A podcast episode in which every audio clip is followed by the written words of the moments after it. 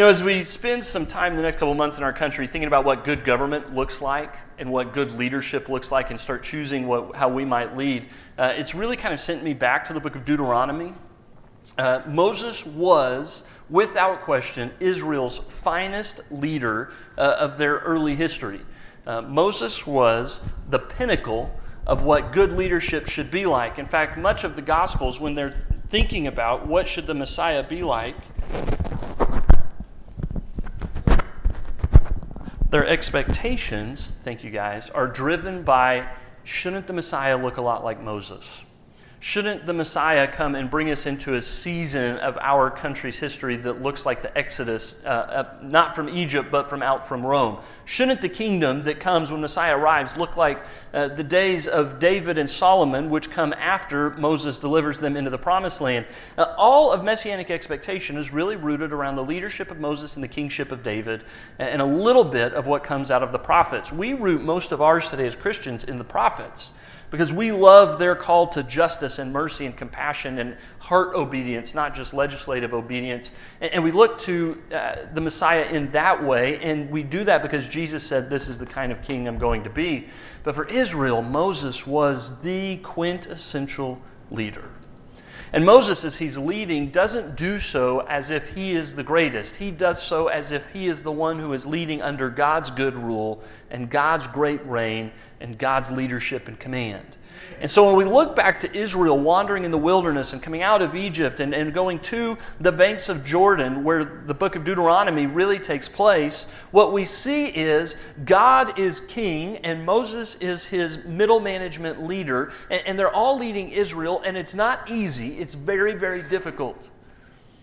And the book of Deuteronomy is essentially three sermons with a little bit of content in between three sermons. This week, we're briefly going to kind of introduce uh, the book, and we're going to introduce the idea, uh, and we're going to start looking at the first sermon, which is in Deuteronomy 1, verse, or 1 through 4. We're going to look at a number of texts that are in there.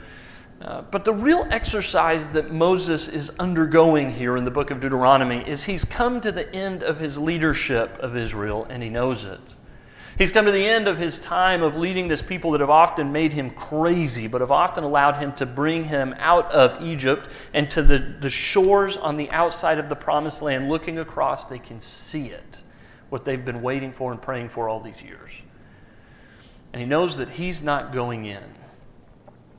In the middle of this sermon in Deuteronomy chapter 3, Moses spends some time praying to God God, let me go into this land with this people. And God says, This is not for you, this is for the next leader.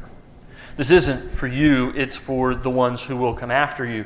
Moses had taken Israel as far as he could take them, and it would be up to Joshua and the leaders to take them the rest of the way into the promised land, to the place that God had promised them, to the lives that God had led them to look forward to and to anticipate. And so Moses, knowing all of that, begins these three sermons in Deuteronomy, knowing this is his farewell address. These are his last words. It's the, the time in his life where he's kind of looking back at everything that's come before and, and, everything that will come after him, and he's seeking to gather all of it into a single story and a single purpose and to establish the legacy that his life has, has made for Israel. But not just his legacy. He wants his legacy to not just be about what's happened in his past, he wants his legacy to be about what Israel will be in their future. If God's been in charge as Moses was leading, as Moses leaves, he needs to root the leadership and reign of God in the minds and hearts of these people so that when they go into a promised land filled with other people and other gods and other problems and other challenges, that they don't forget to take God with them. So he begins this book, his farewell address. So I started looking this last week or so at some of the great farewell addresses in our country's history. Times when leaders looked back on their legacy and they anticipated going forward what our country would need to hear in their final moments. And they established these incredible speeches and there's two that I want us to look at. And, and I want us to look at them to think about what it must be like to be at the end of your life's work and your, your, your entire effort, everything you've poured into your life and the people that you've been leading, knowing that as you reflect on what's past and anticipate what's forward, you don't get to go there with them, but that you hope that all that you've done in the past will go with them so that they might be successful in that place and in that time which is to come. What an exercise for a leader, a great leader, to be able to participate in. And the first one I want to look at is, is of course, if you hear farewell address, you think George Washington probably the most famous farewell address, certainly in American history. And he actually wrote the address twice.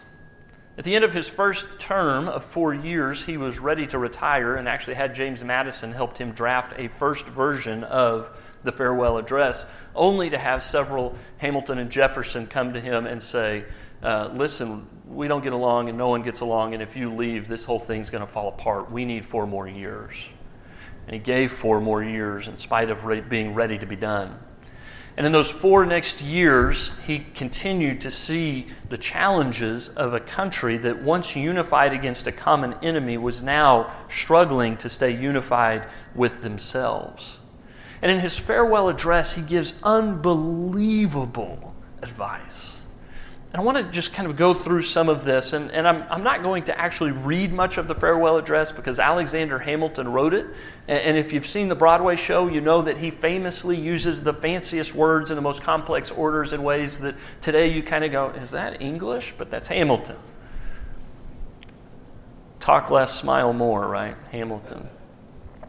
So after opening with an explanation of his choice not to seek a third term, Washington's farewell address urged Americans not to put their regional and sectional interest above the interest of the nation as a whole. You have a common cause fought and triumphed together, Washington declared. The independence and liberty you possess are the work of joint councils and joint efforts of common dangers, sufferings, and successes. Regions such as North, South, East, and West should see their common interest rather than their differences, he continued. Your union ought to be considered as a main prop of your liberty, and the love of the one ought to endear you to the preservation of the other. According to Washington, one of the chief dangers of letting regional loyalties dominate loyalty to the nation as a whole was that it would lead to factionalism. You might even start color coding states if you could imagine a world that we live in today in Washington's imagination 200 years ago. He believed that it would lead to the development of competing political parties. So, when Americans voted according to party loyalty rather than the common interest of the nation, Washington feared that it would foster a spirit of revenge and enable the rise of cunning, ambitious, and unprincipled men who would usurp for themselves the reins of government, destroying afterwards the very engines which had lifted them to unjust dominion. And just as regionalism would lead to the formation of political parties, Washington believed that partisanship would open the door to foreign influence and corruption. And while he advocated for the United States to be on good terms with all nations, especially commercial relations, he argued that inveterate antipathies against particular nations and passionate attachments for others should be excluded, and that the U.S. must steer clear of permanent alliances with any portion of the foreign world. He thought they would challenge our unity not just locally, not just nationally, but internationally and he wanted the country to remain united and strong. He believed that love for one another across divisions would be what would hold our country together, and, and that political parties would lead to a spirit of revenge, and foreign influence and corruption should lead us toward isolation. 200 years later, I think we can look back and think that George Washington had an incredible amount of foresight an incredible intuition to know that division among a united people would begin to destroy all that held them together. What a farewell address. He's not the only one, though, in our country's history to give what amounts to a farewell address, although not called this, and it's difficult to tell to what level it was originally intended to be one. On the eve of his assassination, Martin Luther King Jr. gave a speech that sounds as if he, in fact, knew that it would be, if not his last, among his last farewell addresses to our nation and to the people that he'd been working with and ministering to as a preacher for so many years and that he'd been leading and envisioning a better tomorrow for our country. He gives a sermon that has been titled, I Have Been to the Mountaintop. And again, seeing so much of his legacy and what it means for the future, and the ability in giving a farewell address to anticipate what is coming once you're not able to go with the people you've been leading, Martin Luther King proclaimed. Something's happening in Memphis. He was there um, due to a sanitation worker strike in Memphis. Something ha- is happening in our world. And you know, if I were standing at the beginning of time with the possibility of taking a kind of general and panoramic view of the whole of human history up until now, and the Almighty said to me, Martin Luther King, which age would you like to live in? Well, I would take my mental flight right by Egypt I would watch God's children in their magnificent trek from the dark dungeons of Egypt through, or rather across, the Red Sea, through the wilderness on toward the Promised Land. And in spite of its magnificence, I wouldn't stop there. I would move on by Greece and take my mind to Mount Olympus, and I would see Plato, Aristotle, Socrates, Euripides, and Aristophanes assemble around the Parthenon. I would watch them around the Parthenon as they discussed the great and eternal issues of reality. But I wouldn't stop there. I would come up even to 1863 and watch a vacillating president by the name of Abraham Lincoln finally come to the conclusion that he had to sign the Emancipation Proclamation but I wouldn't stop there. I would even come up to the early 30s and see a man grappling with the problems of the bankruptcy of his nation and come with an eloquent cry that we have nothing to fear but fear itself. But I wouldn't stop there. Strangely enough, I would turn to the Almighty and say, if you would allow me to live just a few years in the second half of the 20th century, I would be happy. Now, that's a strange statement to make because the world is all messed up. The nation is sick. Trouble is in the land. Confusion all around. That's a strange statement. But I know somehow that only when it's dark enough can you see the stars. Something's happening in our world. The masses of people are rising up, and wherever they are happening in our world, the masses of people are rising up, and wherever they are assembled today, whether they are in Johannesburg, South Africa, Nairobi, Kenya, Accra, Ghana, New York City, Atlanta, Georgia, Jackson, Mississippi, or Memphis, Tennessee, the cry is always the same. We want to be free. Men, for years now, have been talking about war and peace, but no longer can they just talk about it. It's no longer the choice between violence and nonviolence in this world. It's nonviolence or non existence. That's where we are today. And also in the human rights revolution, if something isn't done, and done in a hurry to bring the colored peoples of the world out of their long years of poverty, their long years of hurt and neglect, the whole world is doomed. Now, I'm just happy that God has allowed me to live in this period to see what is unfolding. And I'm happy that He's allowed me to be in Memphis. And He talks some about the details of His particular uh, boycott and other things that he's instituting in Memphis. And then he continues, and, and, and, you've got to get a little bit more of this because it's going to become really relevant to what Moses is going to be doing in Deuteronomy. He says, Now, what does all this mean in this great period of history? It means that we've got to stay together. We've got to stay together and maintain unity. We don't have to argue with anybody. We don't have to curse and go around acting bad with our words. We don't need any bricks and bottles. We don't need any Molotov cocktails. We just need to go around to these stores and these massive industries in our country and say, God sent us here to say to you that you're not treating his children right. And we came by here to ask you to make the first item on your agenda fair treatment where God's children are concerned. Now, if you're not prepared to do that, we have an agenda that we must follow. Our agenda calls for withdrawing economic support from you. Then I got into Memphis, and some began say, to say the threats or talk about the threats that were out of what would happen to me from some of our sick white brothers. Well, I don't know what will happen now.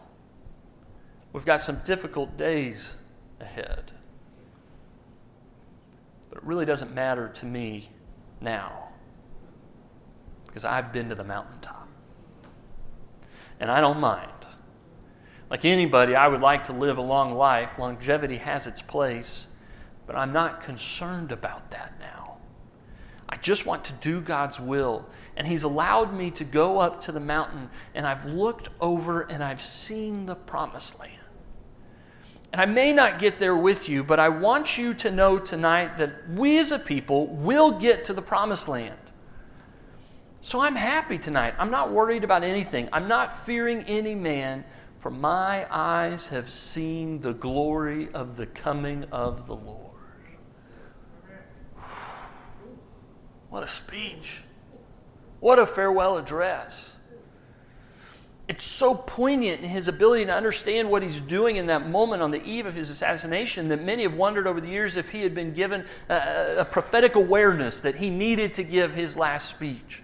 And whether it was just because of the increase of the number of threats, uh, the plane that he'd been on the night before had extra security and guards set around it all night knowing that the threat was that real. And so he was aware that his time might be limited. And he says, I've been to the mountaintop and I've seen the coming of the glory of the Lord. That's a Moses reference. That's where Deuteronomy ends. Is with Moses on a mountaintop, having led the best he can for as long as he can, looking over the Jordan into the promised land where the people would go without him, in spite of the work that he'd done. Well, that's a sermon. That's a sermon. And it's an incredible illustration for me today because the reality is that once Israel got into that promised land, the challenges didn't leave, the challenges remained. God delivered them great victories over all their enemies that were in that land the Canaanites, Hittites, Amorites, Ammonites, and on and on and on as the list goes. The people who praised and worshiped the pagan gods that were in those places were driven out by the Lord's might and the people's faith. But the conquest remained incomplete, is how the story of Joshua, Judges, Ruth, and the prophets go. There remain peoples in the land that are there to continue to challenge Israel. As they lose faith, they come up and rise up against them, and there's these problems that keep rearing their ugly heads. And as Martin Luther King, in his speech, uh, denounces what has been in the past, and is excited about what's coming in the future, I think we can certainly look back on the work that he did in the civil rights movement and say, man, much has improved in our country and our world. It's better than it used to be. But you can't help but notice that even as we're in the promised land, that you can't help but notice that when you look around, there's still problems and challenges that keep rooting up in all kinds of different ways. Uh, this week, one of our sisters in Christ was racially abused on the street for doing nothing other than being black in public. There's still work to be done. And when we reflect on these great farewell addresses from our nation's history, Washington saying, that if you stay united and don't seek revenge on one another because of regionalism and factionalism and, and all kinds of alliances that aren't based on your common interests. And, and, as we look to Martin Luther King's farewell address and we see him proclaiming that, that there is a great future ahead and a future that is better today than it was then, but still leaves us with room for progress and work. And, and brothers and sisters coming together and saying, We stand against those who stand against people being treated like God's children. Moses, at the end of his life and leadership and ministry, enters into a similar exercise. We're going to look at it from an airplane eye view today, and we'll zoom in more to some of the highlights in the coming weeks. But here's some of the things you need to know is that there are uh, a handful of refrains, of verses that are repeated over and over and over and over again throughout the book of Deuteronomy. And we're going to hit these today because you need to see uh, if, if you're ever reading the Bible and you want to know what's really, really important in the Bible, the Bible authors make it really easy to figure out by repeating themselves over and over and over and over again. And so if you see something 100 times in a single book, you don't have to ask, man, is he just, did he get lost? And does he just keep circling back to the same topic? No, he's there on purpose. He's repeating himself as a biblical author over and over and over again in hopes that you will finally get what he thinks is most important to being people living lives of faith. And so I want to look at these, what we'll call refrains. They're verses that are repeated over and over again in Deuteronomy, and it gives you insight into what Moses thinks is so important. These are the first three sermons recorded in all of Scripture and the first one's relatively short, the others get longer. But as you look at these sermons, what does Moses think matters most? Deuteronomy 27 and verse 10 says this You shall therefore obey the Lord your God and do his commandments and his statutes, which I command you today. In just the book of Deuteronomy, it's said 130 times. You think it matters? Obey God when it's easy, when it's popular, when you're wandering in the wilderness, when you're in a promised land with foreign gods. Don't stop obeying God's laws. The next one is Deuteronomy 26, verse 1. Then it shall be when you enter the land which the Lord your God gives you as an inheritance, and you possess it and live in it. That gift of land, God's given you this treasured possession, is in the book of Deuteronomy over 100 times. You think Moses is worried that people are going to get into the land and start looking at each other and be like, we've really earned this? We've really, our military and our farming acumen and our construction tools have built these buildings that were built by Canaanites and planted these fields that were planted by Philistines and, and done all of these mighty acts that were all performed by God. Moses says over a hundred times in these three sermons do not forget that the land is a gift from God. Don't forget where your blessings come from. Over 50 times, is the Father's refrain, this reminder that may the Lord, the God of your fathers, increase you a thousandfold more than you are and bless you just as He promised you. The God of your fathers, Abraham, Isaac, and Jacob. The God's uh, the God who has brought your people for all of these years to the place where you are. It, it, God didn't just show up on a whim, He's been the God of your fathers for generations. There's the blessing refrain exemplified in Deuteronomy 7 and verse 14. You shall be blessed above all peoples. There will be no male or female barren among you or among your cattle. Which is not a, it's a weird verse for us. It's not like we know you're equally interested in your women and your cattle. That's not what he's saying. What he's saying is from your most prized possession of your families to the most small possession of, uh, of your livestock, from the most important to the least important, on the full range of what matters to you, God will bless you and increase you, your families and your flocks. How much more could you want if all of that is included? The promise of blessing appears about 40 times. There's a promise for good life for those who do what is asked of them. In Deuteronomy 32 47, for it is not an idle word for you, indeed, it is your life. And by this word you will prolong your days in the land which you are about to cross the Jordan to possess. Over 20 times. A promise of good life to those who receive the blessings of the Lord and obey his commands. And then finally, the refrain encouraging multiplication and growth. Lord your God has multiplied you, and behold, you are this day like the stars of heaven in number. A dozen times. The things that matter, Moses repeats and repeats and repeats. And when you go through this sermon, especially this first one, the first sermon has several major themes, and I just want to hit them real quick because the major themes are this is that God guides history. God is invi- involved in the world and He is active and He is empowered and, and, He is not just off in the distance watching, going, I wonder what's happening down there. The Lord is in charge and He guides history. And as they're about to go into the land that has been promised them, Moses wants them to know that it is the Lord that enables you to go into this land and that will deliver it to you, not your might, strength, wisdom, power, or anything else. It is His greatness, not yours, that brings your blessings.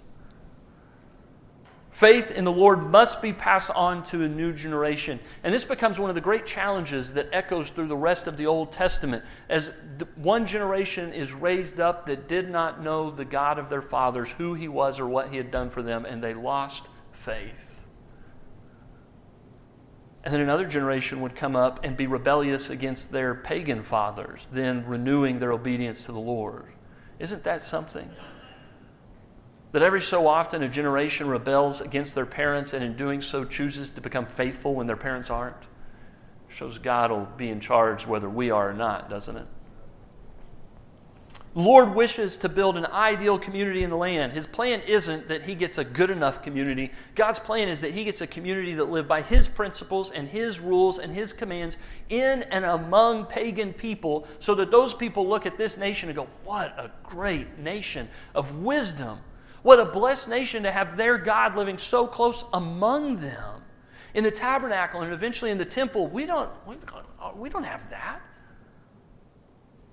What a blessing these people must receive, and what a way that they live in the midst of us, living differently, treating each other fairly, showing hospitality to the stranger, welcoming the foreigner who is among them, showing kindness and love to all of those who are their people with justice and mercy and righteousness in their laws and in the way that they treat one another. Moses calls the people to know guys, I, God's not letting me go with you into this promised land. I've been leading you for a long time. And you catch later in the book that he also has this implication of, and I'm sick and tired of it, so I'm ready to get a nap. I'm ready to rest. I'm ready to be done. And as I'm done, and you're going over there, and you've only had recent leadership that included Pharaoh and Moses, and you might worry about who's next, he says, Don't worry about who's next. God's already raised up the next leader. It's Joshua. He's going to take you into the land. And, and you don't have to worry about Joshua because, as much as God was with me, He's going to be with Joshua. Israel's fate is not tied to good leadership because its fate is tied to God, who is always good, always eternal, always with them. So don't worry about middle management when God's still the CEO. When God is king, you don't have to worry about who's under the king because God's good reign will continue. And so the big question in Deuteronomy 1 through 4 is really this who's in charge? Who's in control here? And that question sounds really good right now when it's easy for us in the country that we're living in, in the time that we're living in, with the news media that we're living in, and we've got all this stuff going on, to just look around and go, who's in charge right now? Who's in control right now? And it's not just today, it's in every single generation in the history of our world. They have to wrestle with the question who is really, really in control? Who's ultimately in charge? Because in every generation, there's a number of voices that want to compete with the claim that God and God alone is in control. And when those voices challenge that God is in control, what they always want to say is, you know, really, we're in charge here. Really, you're in control of your life. Moses wants the people of God to resist those voices. Moses wants the people of God in his and every generation to know that the most successful lives settle the issue of who's in control early on and then live accordingly. If you believe that God is in control, you can sort out the rest as you're going. And not only can you sort it out, but you can prepare for the future by looking to the past. The Old Testament performs this exercise all the time. And so in the beginning of Deuteronomy, Moses looks back and he says, Listen, don't you see what's happened? When we were in the wilderness and we were wandering, there were good times and there were bad. You know what the good times had in common? You listened to God. You know what the bad times had in common? You listened to somebody else who said, We think we can do a better job of being in charge than this Moses guy, than this Yahweh, God guy. Moses argues, and I think quite successfully, that when people recognize the authority of the Lord, that life gets better. And when you listen to the Lord, you escaped Egypt. And when you reject the Lord and listen to others, you wander in the wilderness. And if you reject Him for too long, you're even going to die there. It's a pretty good sermon. It's a pretty good beginning to Moses' farewell address. And we're going to spend a while letting Moses guide us through his experience of walking with God as king over his people, providing good government to a people that he believes should be obedient and blessed in a land full of people that presented them with all kinds of challenges, because I think that message has some real relevance for us today.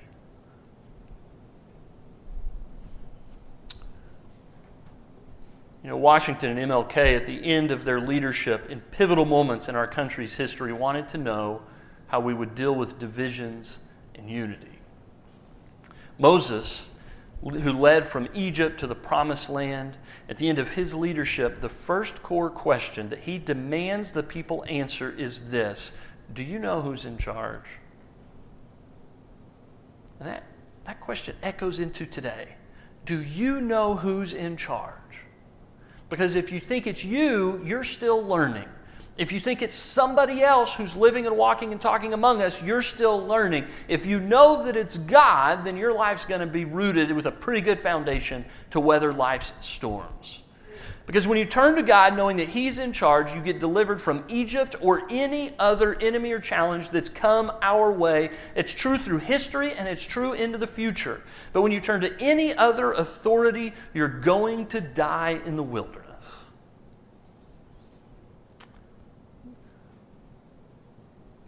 God's in charge. You can believe it or not.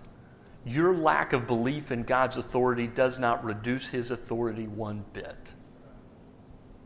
But if you choose to live accordingly to his live according to his authority, root everything else to that reality, you're going to find that the blessings that come from obedience will be wonderful and remarkable, and that God will live that forward into so many different ways in your life.